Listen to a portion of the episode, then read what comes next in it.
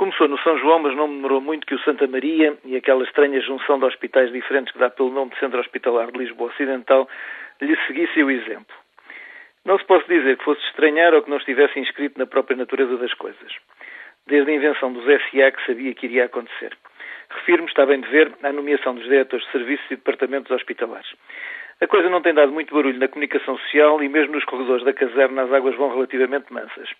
O sururu ainda poderá aumentar, já que na boa tradição do Jardim à beira-mar só se acredita em Santa Bárbara quando troveja. O súbito quebrar de uma longa tradição nem sempre é sede de desconforto, principalmente quando a tradição, à força de ser longa, já gerou em si próprios mecanismos que desvirtuam as suas iniciais potencialidades.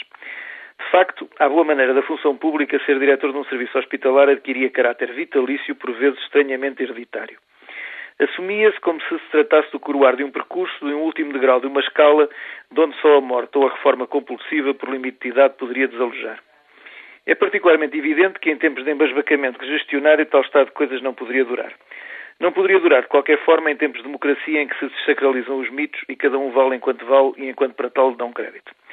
Parece, pois, que estamos perante uma evolução positiva, só merecedora de encómios e justificativa do aplauso que tantos pensadores, entre aspas, não regateiam às versões de gerir SA ou EPE, que é a mesma coisa com outro nome. Ter-se assim passado o tempo de um carreirismo quantas vezes ínvio, gerador de tiques de subserviência nefastos numa profissão que exige autonomia e capacidade de decisão, para lugares atribuídos conforme o mérito. Pois é precisamente neste ponto que está o busilis da questão. Até prova em contrário, ainda não se descobriu o teste milagroso que identifica a competência exceto nos sistemas eletivos, que em universos tão micro não funcionam por evidentes razões, as escolhas de dirigentes dependem muito menos das características pessoais que da adequação à função. A questão passa assim a colocar-se em quem exerce o poder de escolher e com que critérios o faz. Todos nós conhecemos os desvios e desvarios assinalados no universo das empresas, com ineptos hábeis a levar a banca à glória enquanto fazem crescer para assombrosos limites a sua fortuna pessoal. E aí será sempre mais fácil de aferir da qualidade, já que auditorias de resultados têm a obrigação de expor a real eficácia das decisões tomadas.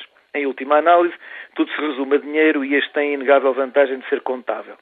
Em matérias como a saúde, em que a avaliação de resultados clínicos é tão difícil e tão exclusiva do grupo profissional dos médicos, não antevejo como se distinguirá o bom diretor de serviço do amigalhaço, do sócio ou do rapaz lá do partido que o gestor decidiu premiar é que no atual sistema os dirigentes máximos das organizações são em si mesmo fruto de escolhas nem sempre transparentes e a única certeza é que cada partido da área do governo tem a sua carteira de crónicos que renascem das cinzas em cada volta do ciclo.